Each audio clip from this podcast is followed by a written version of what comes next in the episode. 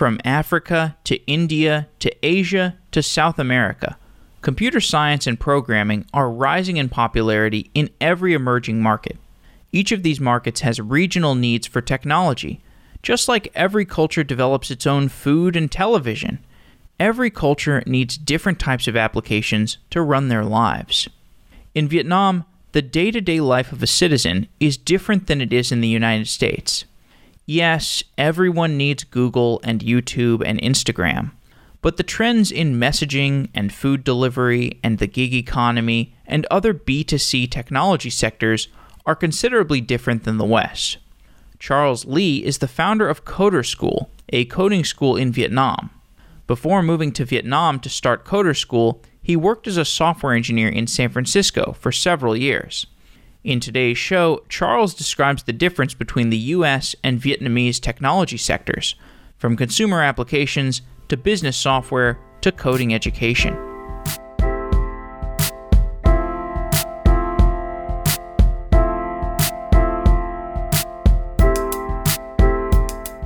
DigitalOcean is a simple, developer friendly cloud platform.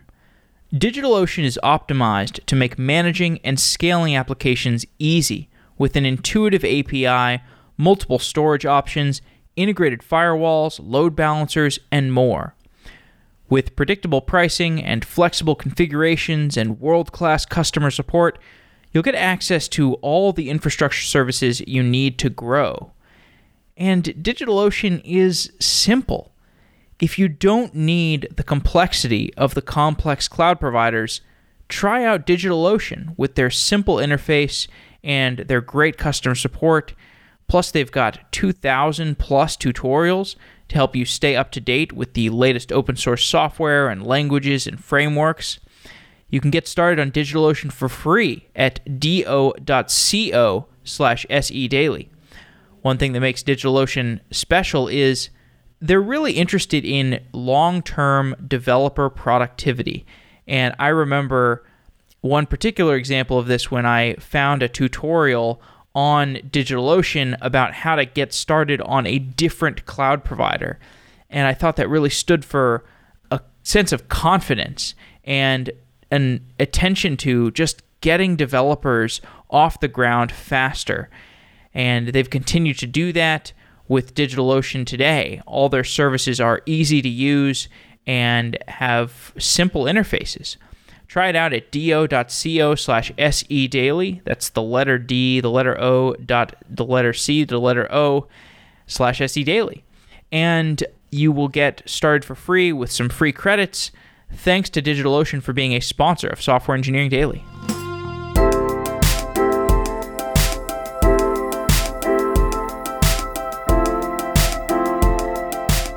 Charles Lee, welcome to Software Engineering Daily.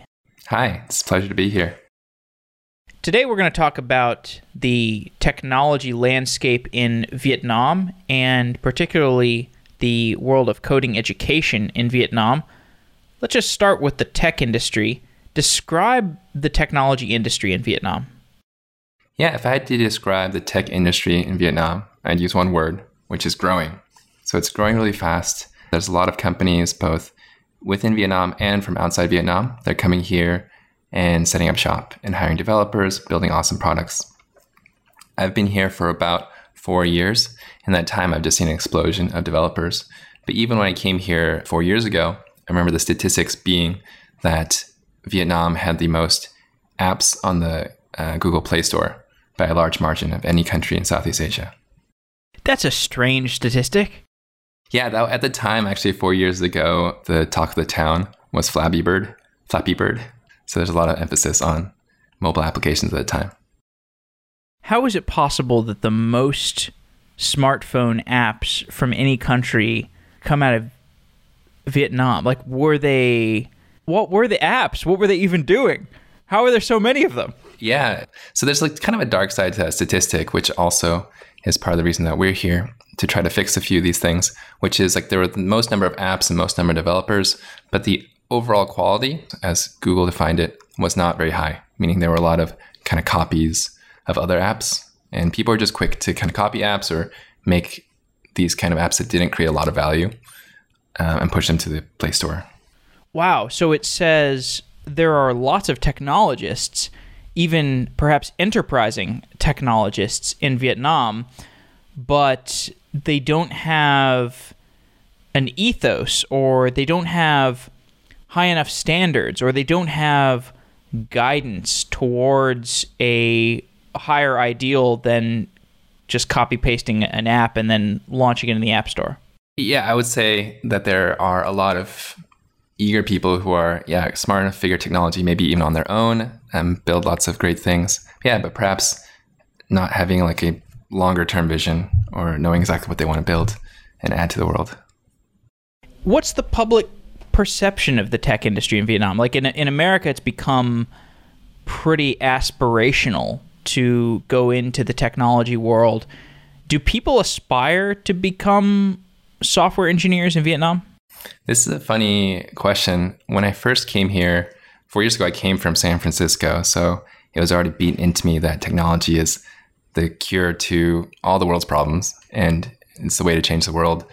Here, when I first came, actually, I think Vietnam was transitioning a bit. Historically, the big multinational corporations that came here opened up marketing here first. So you have your big global brands, your consumer product brands who are hiring to, to sell products in Vietnam. And those people always inevitably start with marketing, sales, business type operations. So I think historically, all the best jobs kind of at international scale were on the business kind of marketing side. And coding was thought as more of the outsourcing, uh, kind of this factory worker esque thing back in the day. Now that's changed really rapidly. I think today you've had a lot of really successful Vietnamese software engineers that have built some amazing things, and people are starting to see the true impact that technology can have on the world. And it's become much more aspirational. Yeah, there was this thing in the, I think it was like the 90s and the early 2000s, and I guess it still exists to some degree today. This, the word outsourcing, where you would send your tech technology kind of undifferentiated heavy lifting technology like building your Java J2EE app to Vietnam or a place in India somewhere. This was never a very good strategy or it was it was a good strategy for getting getting stuff out there quickly I, I guess but it led to unmaintainable code it led to a lack of creativity developing among those engineers who were stuff was outsourced to. So you're saying that that was endemic in Vietnam. Yeah, all the early industry software wise was completely around that industry. And you talk about J2EE, that sounds terrible. One of my favorite stories is one of our students that we taught Ruby on Rails to. He came from literally programming Fortran for a bank. So it was uh, sorry, it wasn't Fortran. I, I messed up. He was doing COBOL. COBOL. So I, I can't yeah, remember. COBOL. Yeah, so he's doing COBOL for a bank in France. And look, I, I think that one thing I've learned actually is how big that industry really is, and how much software is being maintained by people all over the world, and it's what helps make the world go around. So I can't disparage the importance of that industry, but at the same time, you're absolutely right. I don't think it instills good software engineering principles in people to be in that industry. I think there's an emphasis on maybe doing things as quickly as possible, as cheaply as possible, without always weighing the long-term interests of the architecture or or what the customer needs in that instance. Someday I'm going to look up what COBOL code looks like. I have not seen it. I just talk about it like it's uh, like something that would be found in an archaeological dig, but it's it's it's alive and well. Uh, I need to do some shows about it too, perhaps, but that's not what this show is about. So there are many expats that go to Vietnam to have a cheap standard of living while they work remotely for a Western company or they are an entrepreneur. Why is Vietnam an appealing place as a digital nomad? I really cringe at hearing that term digital oh, nomad. Oh, really? Yeah. Well, also it's because that's actually how I got started here. Is so I'd been working on various startups in San Francisco, and then I realized that they weren't working out. It was time for me to kind of go back to get a job. So before I did that, I was like, I should have one last hurrah. And I remember Googling typing like best places in the world to be a digital nomad because that was kind of my plan for a while. And I can't remember the site now, but there's a site that ranks all the cities in the world by Nomad List. Uh, yeah, no, it's probably Nomad List. Okay, there you go. I need to look that up. At the time, Chiang Mai, Thailand was number one. There's all these reasons why, but Vietnam was Saigon, Vietnam, or Ho Chi Minh City um, was number two. And so this was kind of on the way to Thailand. So I stopped here first.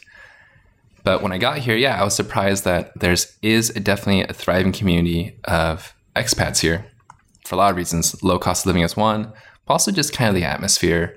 There's really like excitement, and buzz. The, con- the country and the city is growing really fast, and especially in terms of how open they are to Americans, to people from other countries, to new technologies, new companies, new ideas. It's really very exciting being here. When you say they're open to new ideas and new technologies, would you contrast that with how open people in San Francisco or Silicon Valley, for example, are to new technologies and new ideas? Yeah, that's a good question. I want to be sure to choose my words carefully. I think the thing. yes, yes, you should. Yeah. The thing I've seen here, I say the story when we first started Coder School, um, it actually just started as hey, I'm going to teach this class about iOS development. I'm this guy who's from San Francisco, but I don't know anything about anyone here. I'd only been here for about a month at the time. A few people suggested I try it. But the story I tell is I put up this form, and uh, as a Google form, I posted on this Facebook group, and I had 200 people sign up in the first about week and a half as interest in the class. And when I say openness, like people are here just so I think open. Maybe the better word is like hungry or eager for new opportunities, new knowledge, kind of new stuff to learn. In San Francisco, I think yes, people are extraordinarily open-minded, always very growth mindset. I think the growth mindset is by default. If you're not like writing one blog post a week, you should feel bad about yourself type of culture, which is awesome. But at the same time, I think people have so many options. There's so many things to do that it's kind of hard. I think a lot of people get paralyzed by knowing what to do next. Or also sometimes like the kind of dark side is you can be a little bit entitled to, to always having the best options around you at any given time. Indeed. So what about the usage of technology in Vietnam? So I, I visited China a while ago and we all know about the mobile payments revolution in China. We all know about the lack of Google in China and the the predominance of WeChat and I underestimated the downstream effects of how that would impact my day-to-day life just the differences in available technology and technological norms tell me about your experience using technology in Vietnam and, and how it compares to the Western world. That's a really fascinating question. By the way, you should please visit Vietnam as well, too, if you've been to China. But two is like absolutely what you're talking about. I had the same experience when you know I've been to other countries, particularly China. So I really encourage anyone who's listening that you should actually get out of the US for a little it's, bit, see how jarring. people in other places. Yeah, I, I think in the U.S., growing, uh, being in the US, I had no idea about this whole world of yeah this Google-less world in China, this WeChat dominated world. It's so different, right? And seeing technology kind of applied in that way really gave me a different perspective on really what we do or how like kind of that was a total like mind blowing mind blowing experience for me as well. Yeah, here in Vietnam, I think that it's interesting because I guess how do I say this? Unlike the development scale, the country is still you know classified as an emerging market. So there's some things that are here and some things that aren't. I would say right now it's a very fascinating place because these questions you're asking are about to become determined. Like, will WeChat win, or will it be some more traditional banking type solution that wins? Right now, it's like kind of the wild, wild west in many ways. And particularly, like you, you bring up this WeChat example, there are like China's very close to Vietnam, but I think culturally, uh, Vietnam has gone more with like Western, like Facebook is hugely popular here, for example. The Blue app, the Blue app, as opposed Yeah, to the so- to the Rainbow Instagram app. Because here here in America now, if you say Facebook is big, what people actually mean is Instagram is big, at least for among young people. But my understanding is that in developing countries or some countries that are between developing and developed, those are probably bad extremes to, to even use. But the Big Blue app is still quite predominant. people like going on Facebook. Yeah, and people use Facebook in completely different ways. I think the first thing, which is very basic, is people use Facebook for everything, including professional settings. So you meet someone at a networking event, they add you on Facebook, which I always thought was a bit weird because I put personal stuff on Facebook. And in the US, we'd use LinkedIn for something like this. And in terms of how people communicate, like Facebook Messenger for everything, these types of things are different here for sure. And but like also in terms of what you buy, like you know, all the commerce people buy stuff on Facebook all the time, which I've never done in the US. Right. I need to try that marketplace. The WeChat thing. So is there like an emergent WeChat versus Western technology, like WeChat versus Facebook or WeChat versus WhatsApp battle taking place? Yeah, actually, there absolutely is, and there's more than just two players here. There's also a local player called Zalo, which Zalo. is Zalo. Yeah, it's Vietnam's first unicorn. So really, um, it's a messenger. It's definitely, I think I can say this. Yeah, it's definitely inspired by WeChat if you look at it. But that's probably the most popular app. I don't know the statistics on this, but kind of anecdotally, that's the most popular app. But at the same time, yes, everyone has Facebook. Yes, most people have WeChat. Lots. I communicate a lot over WhatsApp as well. The biggest minority group here by by just numbers um, of non-Vietnamese, uh, the biggest foreign population is actually Korean. So a lot of people you'll see Kakao Talk here as well too. It's really just fascinating how there's all these players and it's it's kind of this like melting pot of technologies in Vietnam, which is maybe part of the reason why it's so fun to be here. Although I'm sure it gets like annoying at times where you have to swap between like 50 different messaging. Like there's already enough Western messaging apps, and now you've got like five other ones that are just probably you have different sets of subsets of people that just have different norms and so they like Kakao Talk because of the stickers or something. Yeah, but it's also funny how like I think in America we tend to th- want one winner. Like I think as Americans we're like, no, we should only have one app. You don't have the app, I don't want to talk to you. And lots of countries like that. Here it's like you don't have that actually from the beginning. People just like, oh, you want how do you want to be contacted? And it's not it's not a big deal, actually. We don't have to talk about this, but given that you are somebody who is worldly, and oh, I only mean that in the sense that you have been to places around the world. Do you have an opinion on the norms that are developing in China around how how the government is using messaging apps to cordon the uh, public behavior in, in in certain ways? Do you think that is that a, is that a feature or a bug? Yeah, that's a pretty spicy question. Hard to answer on my personal views on it. I will say though that I think, regardless of what that's a feature or a bug, I think that's a question that's facing a lot of countries today, and Vietnam's no exception. So one of the bigger things that's happening in Vietnam is Vietnam passed this data privacy law recently, which is saying that kind of a more China-esque approach, saying information about Vietnamese citizens needs to be kept in Vietnam. So like Facebook would start have to start keeping information about their users here in Vietnam, Google as well.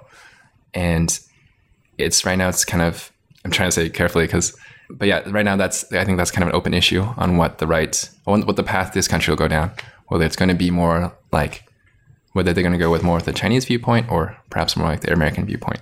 Indeed. What about consumer apps? So I, I don't travel that much, but I, I went, and I'm, this is not like a travel drop here, but I went to Tel Aviv recently, and there was like so much scooter usage in Tel Aviv. Like scooters were really practical in for Tel Aviv, and scooters are pretty practical in, in San Francisco. Sco- scooters are pretty practical in other areas of, of the United States, but they were extremely practical in Tel Aviv. And it was the first time I realized, okay, all right, I be- I'm a scooter. I'm officially a scooter believer. Like I am I officially believe that this is something that's going to be a big deal.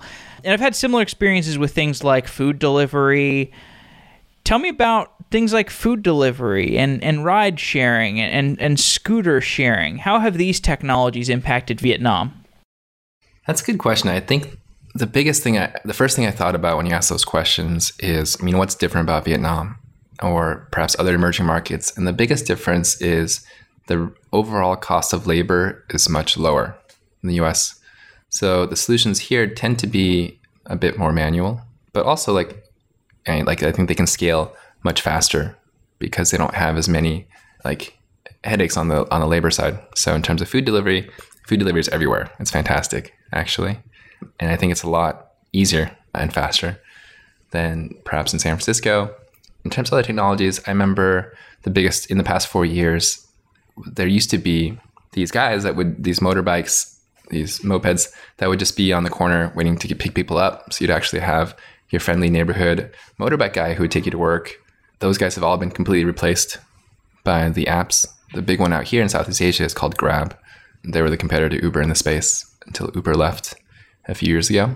But that's completely changed the landscape, I think. And you see that slowly happening in lots of different industries that are particularly inefficient. So that was one. Uh, logistics is being changed a lot by these apps as well.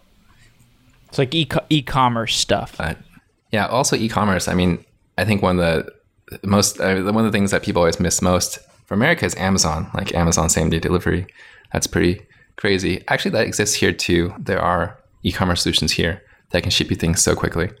It's amazing, just because labor's kind of everywhere. With regard to the drop in cost, I think I heard a podcast. It might have been an Andreessen Horowitz podcast where they were talking about how cheap food delivery is in China for similar reasons, just because you can get employees for cheaper. And I think they said they got the food delivery cost down to like 78 cents or something very, very cheap like that. And it's just, it, it totally changes the economics. If, I, if it was 78 cents to order food in San Francisco, I would, I would be ordering way more food. Uh, I'm, I'm pretty sure and and then I think it just it has a lot of downstream impacts, like just allowing for more uh, restaurants to open up. What about mobile payments? So the mobile payments thing in China, where the, they leapfrog the credit card system and mobile payments become a mainstay, are the mobile payments as prevalent in Vietnam? Yeah, that's definitely one of the biggest areas of growth. So people are throwing a lot of money at that problem to kind of be the one true mobile payment system here in Vietnam. There are many people vying for that space. Interesting, actually, like a nice link to what we just mentioned about cost of labor being cheap is I think one thing that's actually holding mobile payments back is that cash on delivery is super prevalent. So I, I don't know the exact statistics, but most people in Vietnam actually are unbanked. They don't have bank accounts. And so COD is like the way to go. And in a world where costs be prohibitive, you wouldn't be able to have COD. But here it's just some guy just comes out eh, on a motorbike anyway and picks up the cash, hands you, you know, the thing you bought or the food you want, and just kind of they work that out through low labor costs. Right. I mean, I, I know this is a big thing in India, also cash on delivery or cash on d- demand or whatever. Uh, it's a it's a nice like stepping stone towards more seamless solutions, or maybe it'll just be something inhibiting, just like the credit card is kind of an inhibition to, towards mobile payments in, in the United States. Not to give you, to throw another kind of curveball at you, but this unbanked population of people, given you, you've been a software engineer for, for a pretty long time, you probably have some perspective on this. Do you think that cryptocurrencies are going to be the solution to the unbanked or do we do you think we're going to just have like centralized technology solutions like centralized new banking like challenger banks that will be able to move down market and offer bank accounts to these people before before cryptocurrencies can offer something that actually looks like a consumer product? First of all thanks for asking me all these asking my opinion on such big questions trusted me a lot with these answers here. At the same time, I, I don't know how to answer that question exactly. I've seen people here try. So actually, cryptocurrency is a big thing here in Southeast Asia. I think a lot of people see a lot of potential, especially applied to emerging markets like here. Um, I think Vietnam would be a natural choice. Smartphone penetration or technology penetration is super, super high. I think uh, 3G penetration or, or smartphone penetration is something like 80% in this country. Car penetration is like 10% or something very low. So more people have seen a smartphone than have seen a car. At the same time, I don't know what are the factors that are going to make crypto succeed or not, like those technologies. I'm not sure how many of the factors are actually regulatory versus technology. And there is a very strong regulatory environment here. Uh, I think people do forget that there's a central government in Vietnam, which is, for the most part, very progressive and open. But I think hard to predict what the future holds there.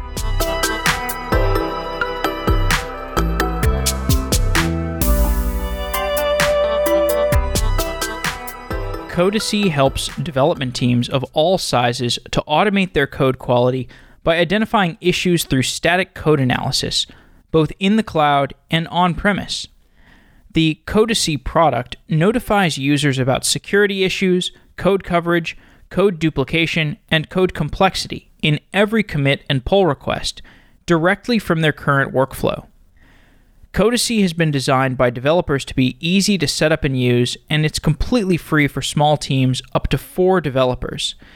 And it's also completely free for open source projects. You can find out more and try out Codacy by going to softwareengineeringdaily.com slash Codacy. That's C-O-D-A-C-Y. Codacy is a tool for static code analysis and issue identification.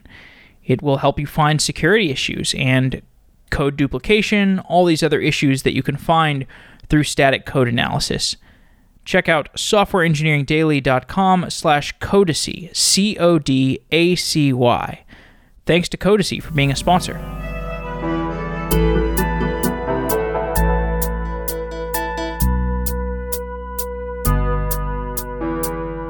Let's get to things that are closer to the world of programming and coding education. The the world of enterprise software in Vietnam. One phenomenon that we've seen is that a lot of the software that has been made in the West is the same software that people want to buy abroad. So Slack, for example, I don't think there is a Slack for India, for example. I think it's just Slack. I'm sure there are some variations on Slack, but I think Slack has gotten a really head start and they've really good head start and they've just doubled down relentlessly.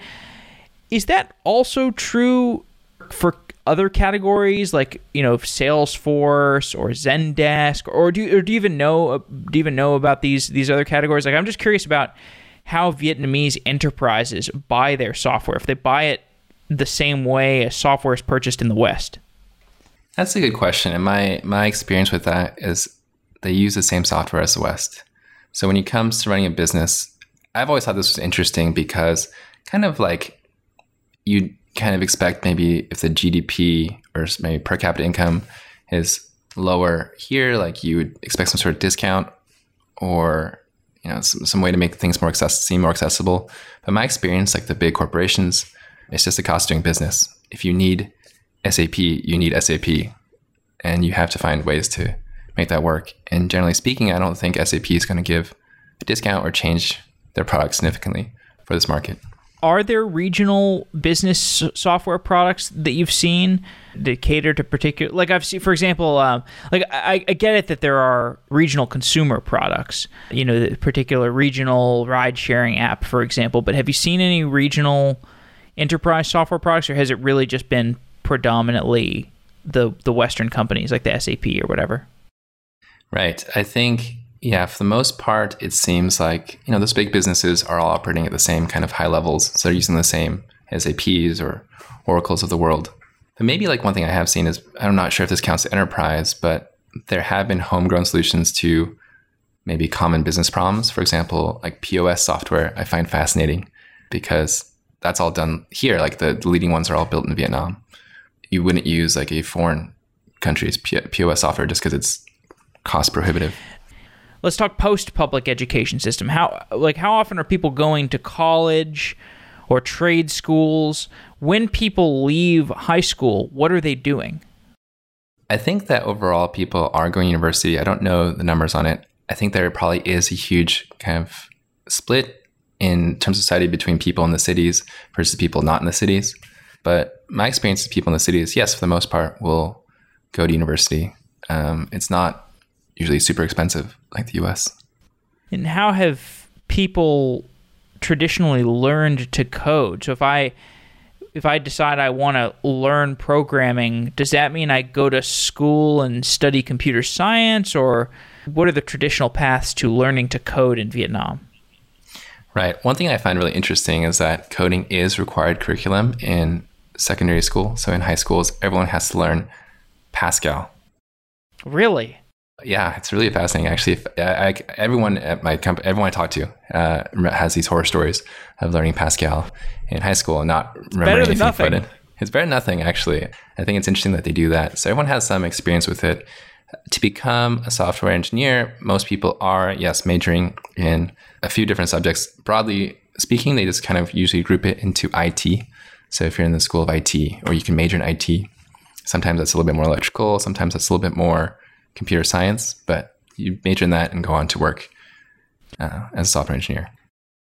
Do most people, once they leave high school, do they know English?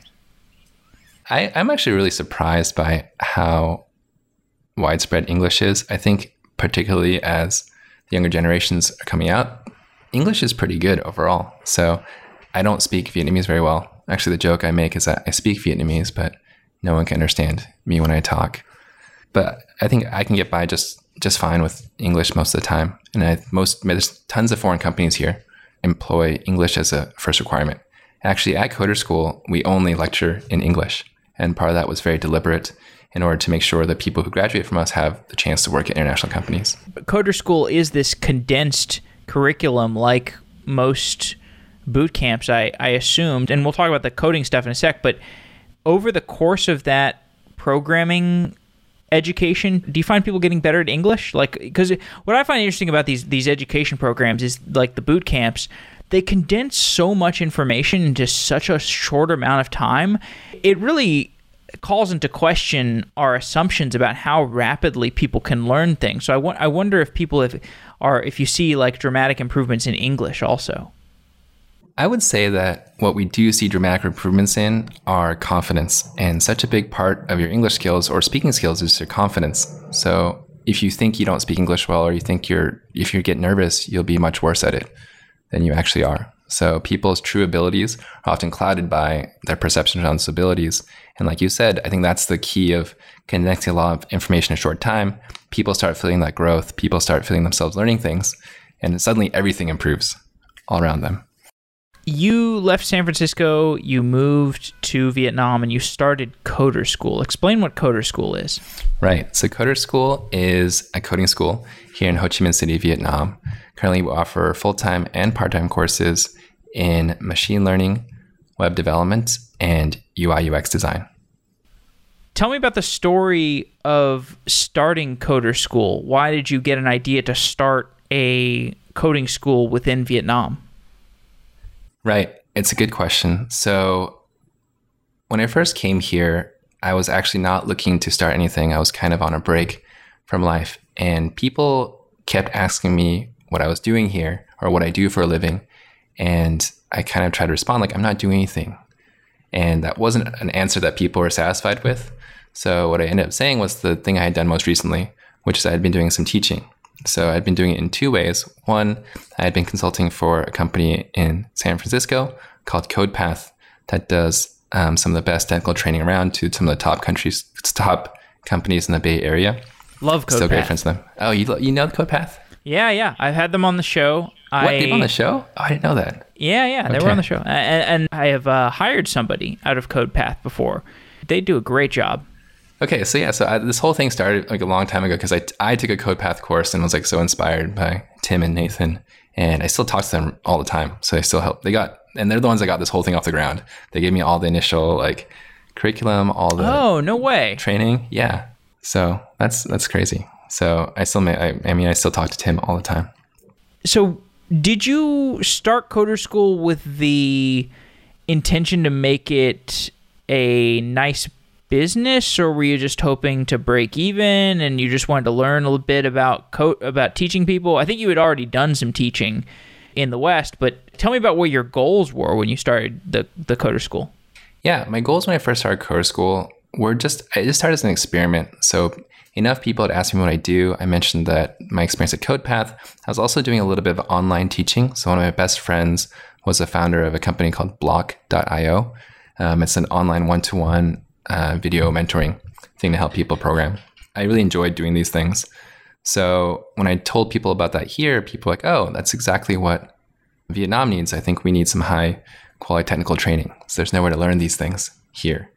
And I was skeptical, but then after some time, I was like, all right, let me just do the lean startup thing, you know, put together that Google form, see where it goes. And it wasn't until after, like, it was like halfway through that class that I realized I was onto something because the students I had were amazing. Uh, and there was like no marketing, there's absolutely no production values on the first of the class, but people responded so well. And I always kind of make this joke about San Francisco. I've always felt a little uncomfortable because people always say, oh, such and such is like the best engineer I've ever met. Or our company only has A players. Um, all these engineers are fantastic. And I always thought that this, it's funny, like how, how can, how can there be like so many A players? How can every engineer really truly be that amazing? But when I first came out here, I realized that people here were just, I mean, just as good as the people I've been working with that were the so called best back in San Francisco. So I thought, wow, there's so much potential here. And there's such a disparity in kind of opportunity for people here. So the other reason why I got inspired to start this is really because I feel very fortunate. So even though I went to like a well respected computer science school, for the first like two or three years of my career, I actually feel really bad for all the companies that hired me because I felt like I was so unprepared and ha, not really club. that productive. yeah, imposter, right? imposter syndrome, or you actually are just not good. which, uh, which I mean, I share that that sentiment. Anyway, I'm sorry. Go ahead. I'm sure all it's a common thing, and it was just like pure luck in many ways of being kind of in the right place. The Bay Area is such a magical place. There's so many smart people. Just constantly being the dumbest guy in the room was really, really critical to my self growth. And in particular, one person I talk about all the time is Ben, like the Lightstep, Ben Sigelman, being my colleague. Being around him, I just absorbed, I feel like so much. I wish I absorbed more, but being around him, it was, it was just such a amazing experience to work with people of that talent level. And even though it's like just basic things, I still remember like one time him taking me aside and being like, "Hey, Charles, I, I need to talk to you about how, like, when you committed all that code to master and then went on vacation for two weeks, that was not okay. like these things, and and even these things, like even though it's so silly, like those have such a big impact. Absolutely. On I guess improving me, and I saw when I came out here, I saw like just this kind of raw talent that didn't have access to those types of opportunities. Those it's not only the people, but also the things that they're working on. So if you are as noble as it is to maintain COBOL software for a bank, it's not necessarily inspiring or something that gets people to to want to like perfect their craft or or to change the world and build great things. So I thought there was a huge opportunity here to help people maximize their potential, and that kind of was born. Uh, that was born uh, Coder School's vision, which is opportunity for everyone, everywhere. And coming from San Francisco, I thought I was just kind of constantly almost being beaten down by opportunities everywhere I looked. And uh, my dream is to bring that everywhere. And I think that being the biggest thing unlocking that is access to education. So that's been a beautiful realization that I have come across when I've been so most of the shows I do on uh, on Software Engineering Daily are interviews with people who tend to be in the Bay Area, maybe New York, mostly in the United States. But occasionally I talk to somebody from different place. And what I realize is there are cultural differences. There are differences in what problems they're interested in solving. But in terms of capability, in terms of what kind of software they can put together. Can they write the necessary algorithms? Can they put together a beautiful UI? There is no question. And, and in many cases, you just see things from people in different places, places outside of the Bay Area. You just see the most innovative solutions, like just completely different flavors of thinking. And it's it's like refreshing you know as an as an engineer as a software engineer you know you part of the reason you get into this like the curiosities around programming is the creative element of it. And when the creative engine of you know of a programmer is is very heavily shaped by where they're from and and you know the the creative norms of the society that they're in. So i'm totally with you that there is there's no lack of of capability in, in these other places. So it's pretty good vision. And uh, when we talk about this and i really totally agree with you and like one is you have that viewpoint because you've been exposed to all these people. So it's like you've already you had to you see do. it to understand. And so hopefully everyone I want to do a better job of helping everyone understand that in some way. But two, also when you talk about this, how people are different, they have cultures. like I think anytime you get a group of people and you make a cross section of group of people, you get some sort of culture.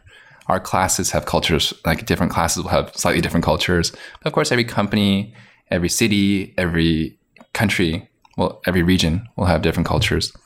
But one thing that I, th- I feel strongly about education is at the end of the day, like education is a really deeply personal thing.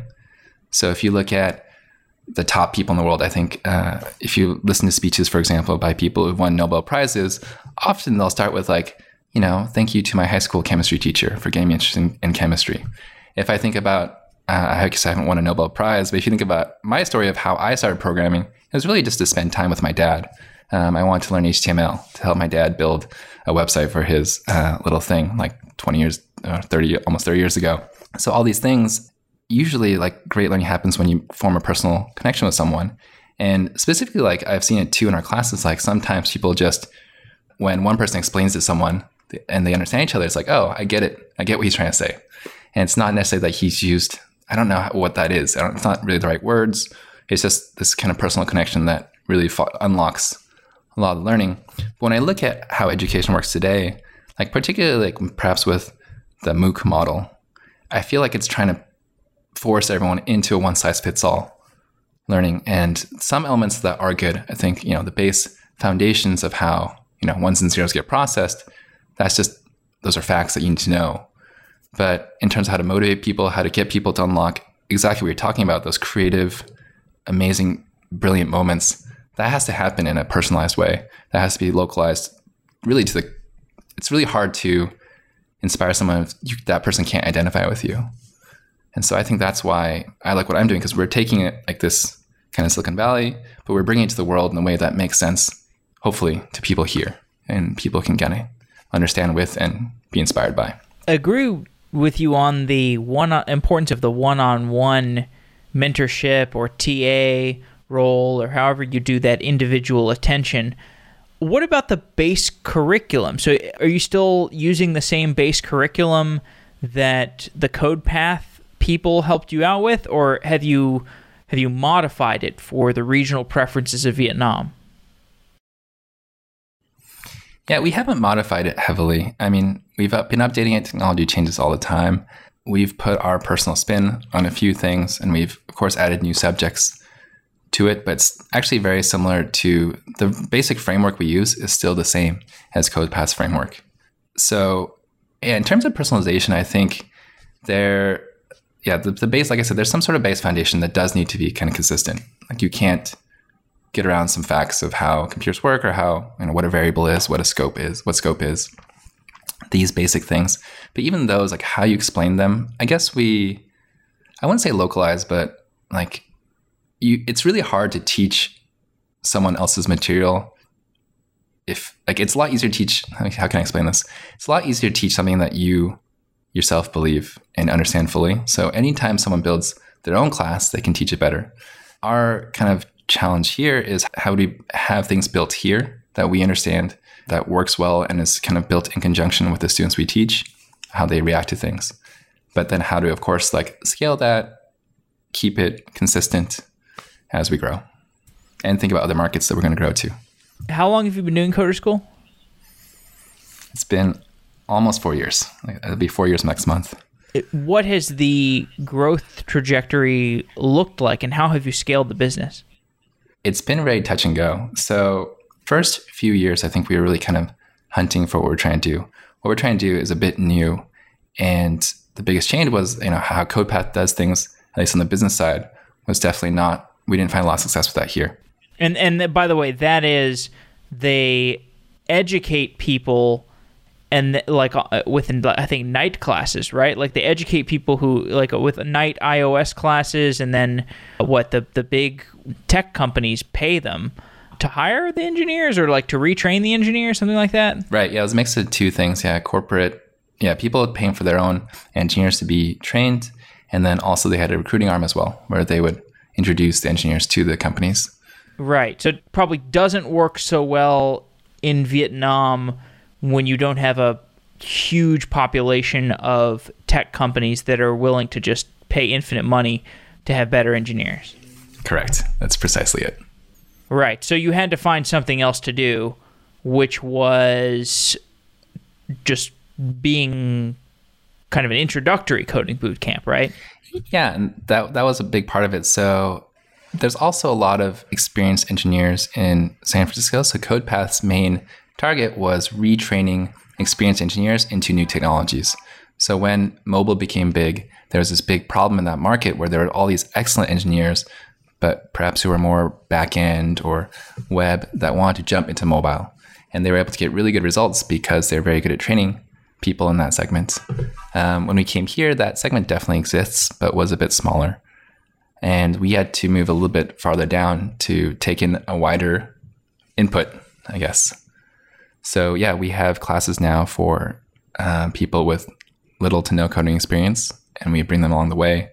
Other thing that's changed too is how are the technologies that are big. So, four years ago, machine learning and versus today, it's, it's changed so rapidly and it's getting to the point where it feels just like a long time ago how I felt about web development when I first started. Uh, you know, I was like, "How the CGI thing? What is this?" And then Rails came comes along, and it's like, "Wow, it's so much more accessible. People can be so much more productive, so much more quickly."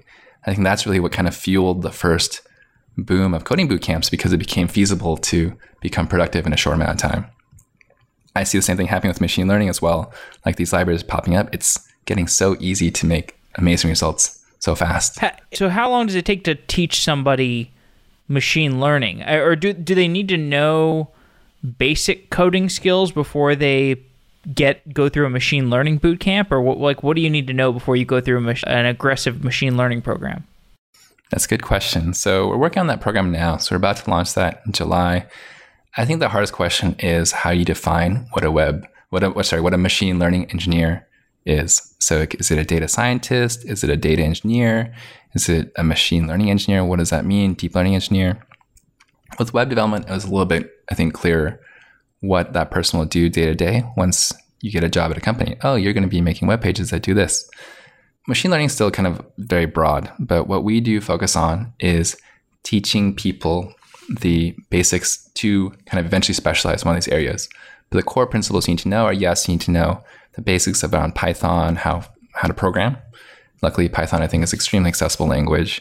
Um, the principles of dealing with data and databases, and then we go into each of the kind of categories. So we'll do a bit on deep learning, we'll do a bit on classical machine learning, like scikit-learn type stuff, and we'll also do a bit about the data engineering uh, cloud side as well. And with that, we found that people have kind of the base skills where they can kind of then zoom in on the thing that they want to specialize in. And most companies right now, because the market is a bit immature and there's so much demand everywhere, are more than happy to take in these people and help them specialize once they've shown like a basic aptitude in what they need to be doing.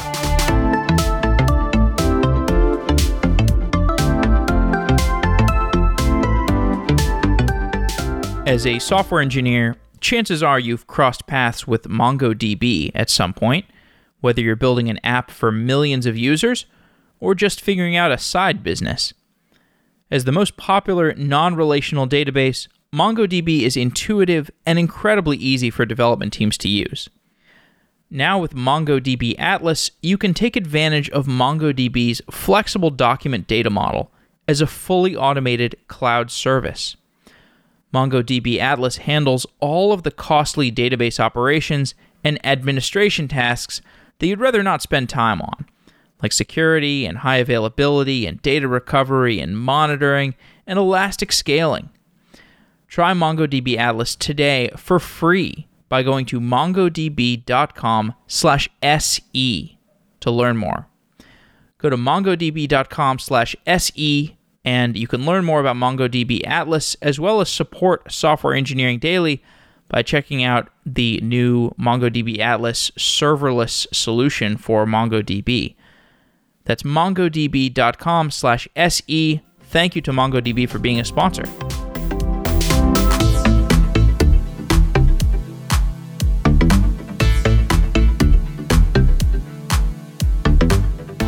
We've seen an increased attention to Lambda School, which is this online income sharing agreement model for coding education Do you see that as a desirable model to move toward to scale to other markets, perhaps?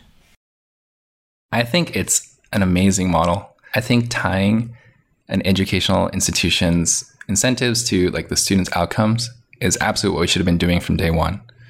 So I think there's there are a lot of questions on how, and I've heard them on your show as well too, on how effective four universities are at teaching coding. And I think your opinions on it are strong, and I, I share some of them. But I think that I mean I really enjoyed my college experience, but like I said, I think when I first left college, I was not very productive for a long time, and took me a lot to become productive. And to me, the thing that's crazy about university education is not whether it's good or bad, but it's just that we all have this kind of idea that's not quite right. Mm-hmm. There are a lot of good things about it, but somehow it doesn't seem the most effective way to get the outcomes that we want. And it's crazy to see that and how expensive it is and how long it is, but us like the kind of whole world is going along with it.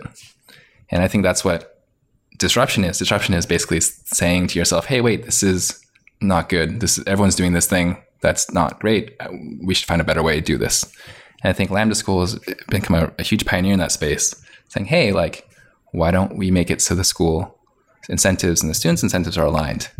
Basically, because if we have students that want to get jobs, they should only pay if they get a job. I think that's fascinating. I think more schools need to actually do that. And we, we tried that as well too. So we have a job guarantee on our side, which is if you don't get a job, then you don't have to pay. I think that's more than fair. And I'm, I'm curious how like those things will evolve over time. I don't know if the ISA is the exact right mechanism, but I think it's definitely a step in the right direction. Yeah, I, I, hope it goes really, really well. I really hope that there is not a big ISA bubble of some kind. I'm sure we can figure out a way to to uh, to mess this up with, with some kind of bubble, but I just hope the bubble is is uh, I hope the bubble pales in comparison to to the realities of of uh, just the the economics. What markets are you thinking about expanding into? So specifically within Southeast Asia, uh, there's just there's so many people here in Southeast Asia hundreds of millions of people. So there's a lot of opportunity here. And I think, but like larger speaking, I think I'd like to position ourselves as kind of the go to in emerging markets. So I think the educational challenges that people in emerging markets face is something that maybe the world at large isn't looking at. That's for sure. And but that's where all the growth is going to happen. That's where the next billion people are coming online. Like I think that's just, this is where people need to be focusing. This is where you're going to get the biggest growth over the next you know 10 20 years. But these things don't scale do they? I mean i thought this was what we learned with like the first fleet of well or maybe it just scales more slowly. Maybe it's just hard to scale. What's the biggest scalability bottleneck? It must be just hiring instructors yeah. right? Hiring and retaining it because the churn of the instructors is just super high at these places.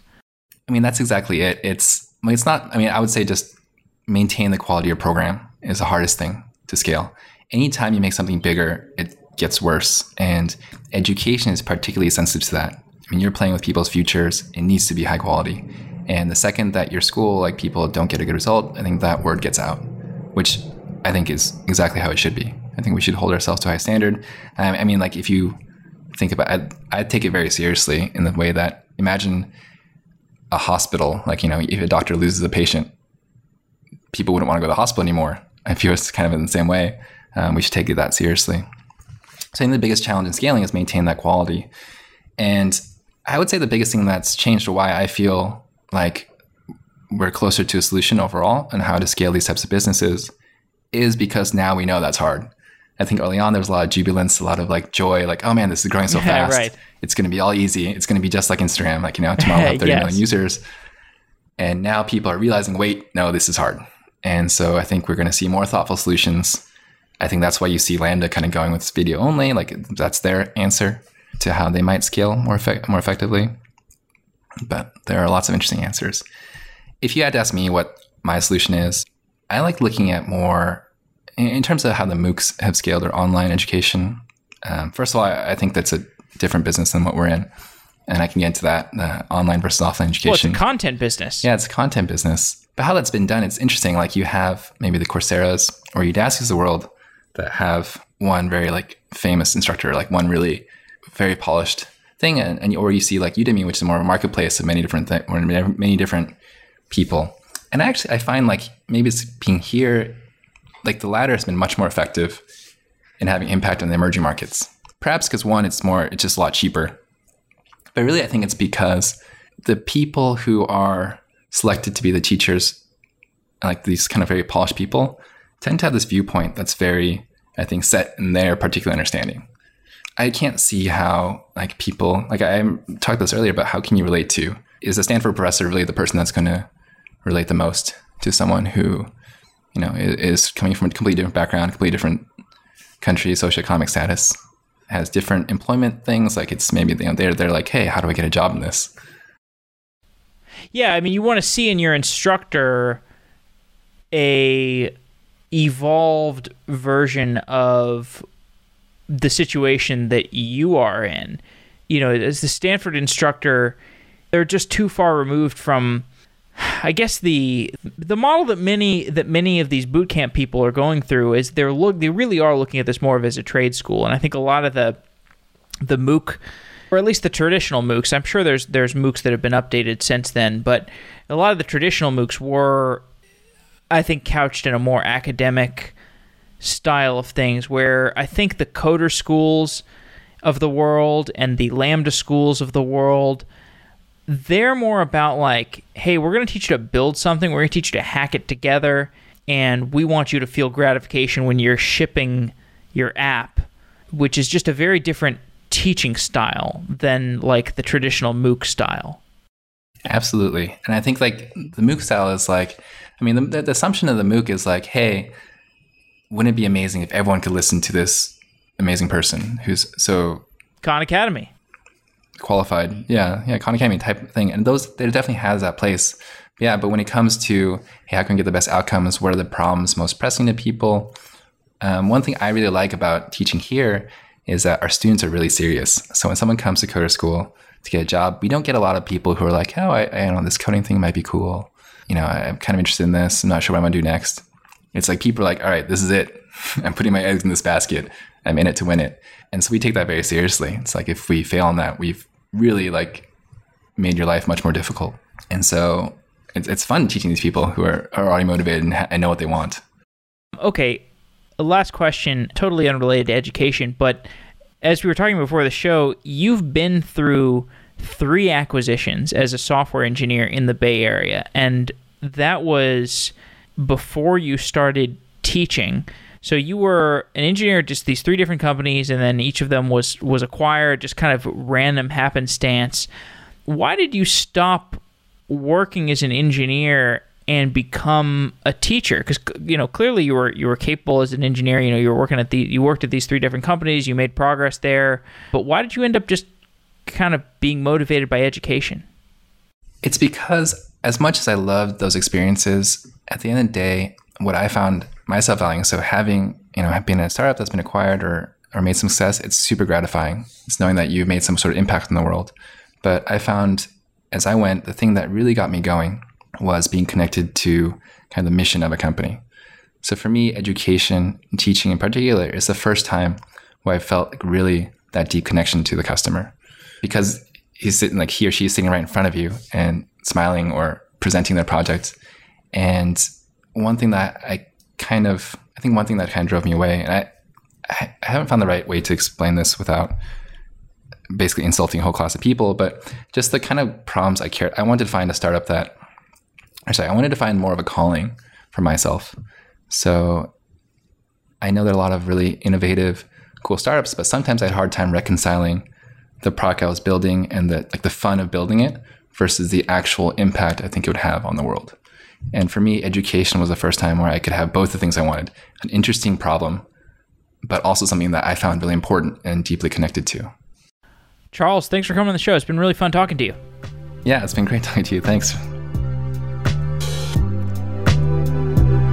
Commercial open source software businesses build their business model around an open source software project. Software businesses built around open source software operate differently than those built around proprietary software. The Open Core Summit is a conference for commercial open source software. If you are building a business around open source software, check out the Open Core Summit, September 19th and 20th at the Palace of Fine Arts in San Francisco. Go to opencoresummit.com to register. At Open Core Summit, we'll discuss the engineering, business strategy, and investment landscape of commercial open source software businesses. Speakers will include people from HashiCorp, GitLab, Confluent, MongoDB, and Docker. I will be emceeing the event, and I'm hoping to do some on stage podcast style dialogues. I'm excited about the Open Core Summit because open source software is the future most businesses don't gain that much by having their software be proprietary. And as it becomes easier to build secure software, there will be even fewer reasons not to open source your code. I love commercial open source businesses because there are so many interesting technical problems. You got governance issues, you got a strange business model. I'm looking forward to exploring these curiosities at the Open Core Summit, and I hope to see you there. If you want to attend, check out opencoresummit.com. The conference is September 19th and 20th in San Francisco. Open source is changing the world of software, and it's changing the world that we live in. Check out the Open Core Summit by going to opencoresummit.com. Wow!